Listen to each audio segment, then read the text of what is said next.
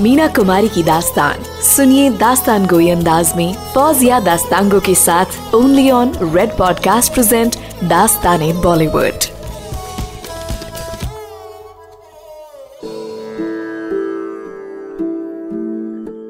अरे भाई, रविंद्रनाथ टैगोर का नाम सुना है? जिनको अभी कोई 10-20 साल पहले दुनिया का सबसे बड़ा इनाम नोबेल प्राइज मिला है। अपनी इकबाल बेगम उन्हीं के खानदान से हैं। उनका नाम प्रभावती था। उनकी माता जी टैगोर के खानदान से थी। प्रभावती को कथक का शौक था तो पारसी थिएटर के अलावा क्या रास्ता था? वो यहाँ काम करने मुंबई आई तो अली बख्शी मिली और पसंद करने लगी। प्यार हुआ, इकरार हुआ और यूँ दोनों की शादी खाना आबादी हो गई। लेकिन भला हो इस बदजात, नामुराद, वर्ल्ड वॉर का। कि जैसे ही इन बेचारों की शादी हुई, पारसी थिएटर की तबाही बर्बादी हुई। सारा काम का चौपट हो गया। अब हम भी बेकार और नामुराद हैं और ये भी पाई पाई के मोहताज हैं। नन्हे खां कहने लगे, अरे खातिर जमा रखो पंडित, खुदा एक रास्ता बंद करता है तो दूसरा खोल देता है। भाई, थिएटर का काम बंद हो रहा है तो फ़िल्मों का काम बढ़ रहा है। मुझे पूरी उम्मीद है कि बुरा वक्त टल जाएगा। और अली बख्श को काम मिल जाएगा। कौन जाने ये बच्ची अपनी किस्मत में क्या लिखवा कर आई हो? अरे, हो सकता है इसकी किस्मत से इसके खानदान के दिन फिर जाएँ। खातिन हजरात नन्हे खां की कही हुई बात सच साबित हुई। यानी महजबीन की पैदाइश अली बख्श के लिए सचमुच बहुत ही शुभ साबित हुई। फ़िल्मों में मौसीकी का काम उन्हें मिलने लगा। और सबसे बड़ी कामयाबी तब मिली जब उन्हें शौकत हुसैन रिजवी की फ़िल्म दोस्त मिली। ऐसा लग रहा था कि अब ज़िंदगी की गाड़ी ढर्रे पर आ जाएगी। पंडित मोतीराम अली बख्श की छोटी बच्ची को बहुत चाहते थे और इस सब के लिए महजबी को ही जिम्मेदार मानते थे। उनका अपना तजुर्बा ये था कि वो जब जब महजबीन की भोली भाली शक्ल देखकर रेस कोर्स जाते थे, उस दिन वो ज़रूर जीत कर आते थे। बदले में वो बच्ची के लिए मिठाई का दौना ज़रूर लाते थे। एक दिन जब वो ऐसे ही रेस जीत कर खुशी खुशी छपरा बिल्डिंग पहुँचे तो अली बख्श की शक्ल देख कर बुझ से गए। डरते डरते उन्होंने पूछा, सब ठीक तो है अली बख्श? अली बख्श बोले, पंडित जी, आज मेरी शौकत हुसैन रिजवी से झकझक हो गई। वो जब भी फ़िल्म की हीरोइन नूरजहां के साथ होता है तो उसे मुतासिर करने के लिए मेरे काम में कीड़े निकालता रहता है। आज मुझे भी गुस्सा आ गया। मैंने सबके सामने कह दिया कि इस शख्स को म्यूज़िक के बारे में पता ही क्या है, और बनता है ऐसे जैसे इसमें सुरखाब के पर लगे हुए हैं। पंडित मोतीराम घबरा कर वहीं सामने बैठ गए। कहने लगे, अली बख्श, ये क्या कर दिया? पानी में रहकर तुमने मगरमच्छ से बैर पाल लिया? ये ठीक नहीं हुआ, अली बख्श। मुसीबत ये थी कि इकबाल बेगम हॉस्पिटल में थी, घर में इलाज के लिए फूटी कौड़ी ना थी। हालत बद से बदतर होती जा रही थी। एक हफ़्ते बाद उस्ताद नन्हे खां ने पंडित मोतीराम को बताया कि अली बख्श के बच्चों ने कई दिन से कुछ नहीं खाया। तो पंडित जी का ये सुनकर दिल भर आया। वो देर तक सोचते रहे, रोते रहे। लेकिन क्या करते? खुद उनके हालात भी कुछ बेहतर ना थे। दो दिन के बाद अली बख्श अपना आखिरी असासा, यानी अपनी जान से प्यारा हारमोनियम अपनी पड़ोसी नौशाद अली के पास लेकर गए। कि आप इसे खरीद लीजिए? नौशाद खुद उभरते हुए संगीतकार थे। वो एक मौसीकार की ज़िंदगी में सास की अहमियत जानते थे। उन्होंने कहा, क्या आप हारमोनियम बेच देंगे तो ज़िंदा कैसे रहेंगे? फिर नौशाद ने थोड़ा उधार का सहारा दिया तो अली बख्श के घर कई दिनों के बाद चूल्हा जला। मीना कुमारी की इब्तदाई यादों में बचपन की ये तकलीफ़ दे दिन ऐसे बस गए थे कि उनके लाशूर का हिस्सा बन गए थे। यही वजह थी कि उनकी शायरी में, उनकी सोच में यही तकलीफ़ एक मुसलसल कसक बनकर दिल को तड़पाती जाती है, तड़पाती जाती है। पूछते हो तो सुनो कैसे बसर होती है। खातिन हजरात, गौर फरमाइएगा। पूछते हो तो सुनो कैसे बसर होती है। रात खैरात की, सदक़े की सहर होती है।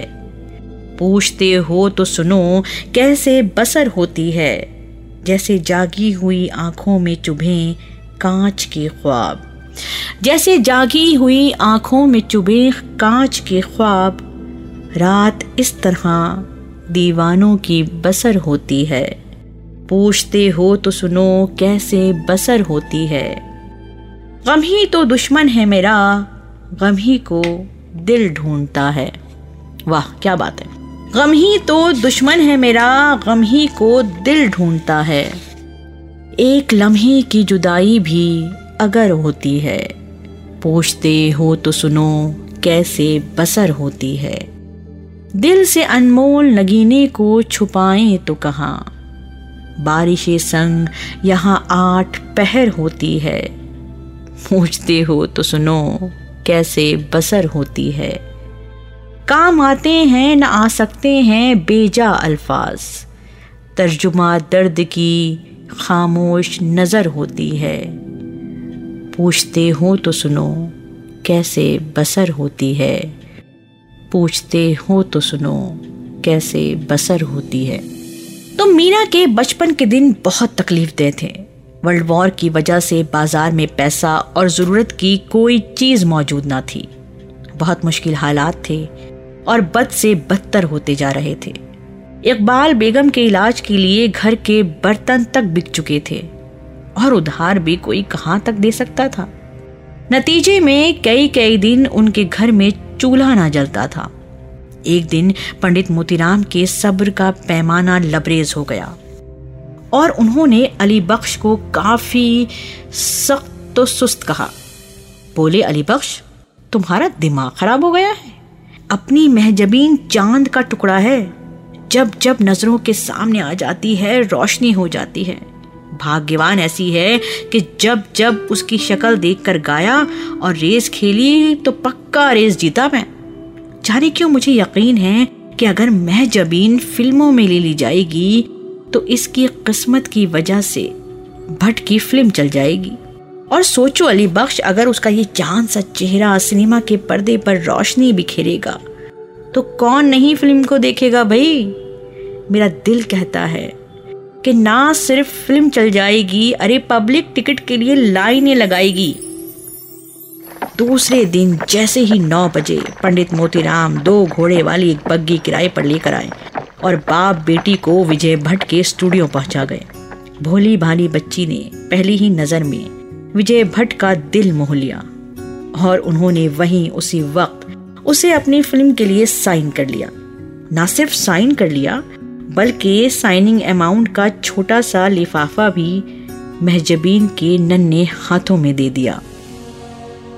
ख्वादिन हजरात, वो लिफाफा लिफाफा नहीं था।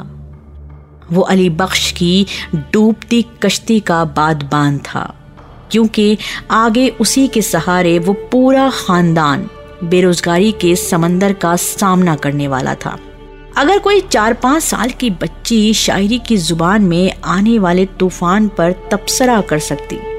अगर मैजिकल रियलिज्म की किसी दुनिया में ऐसा कुछ हो सकता तो वो शायद यही कहती। बादबा खुलने से पहले का इशारा देखना। मैं समंदर देखती हूँ, तुम किनारा देखना। कि शबाहत को लिए आया है दरवाजे पे चाँद। ए शब हिजरा, ज़रा अपना सितारा देखना। खैर नन्नी महजबी को फ़िल्मों में काम मिलना, किसी एतबार से कोई मामूली बात न थी। उस रात छपरा मंजिल के वासियों ने बहुत दिनों के बाद जश्न मनाया, और सबको नन्नी महजबी पर बे इंतहा प्यार भी आया।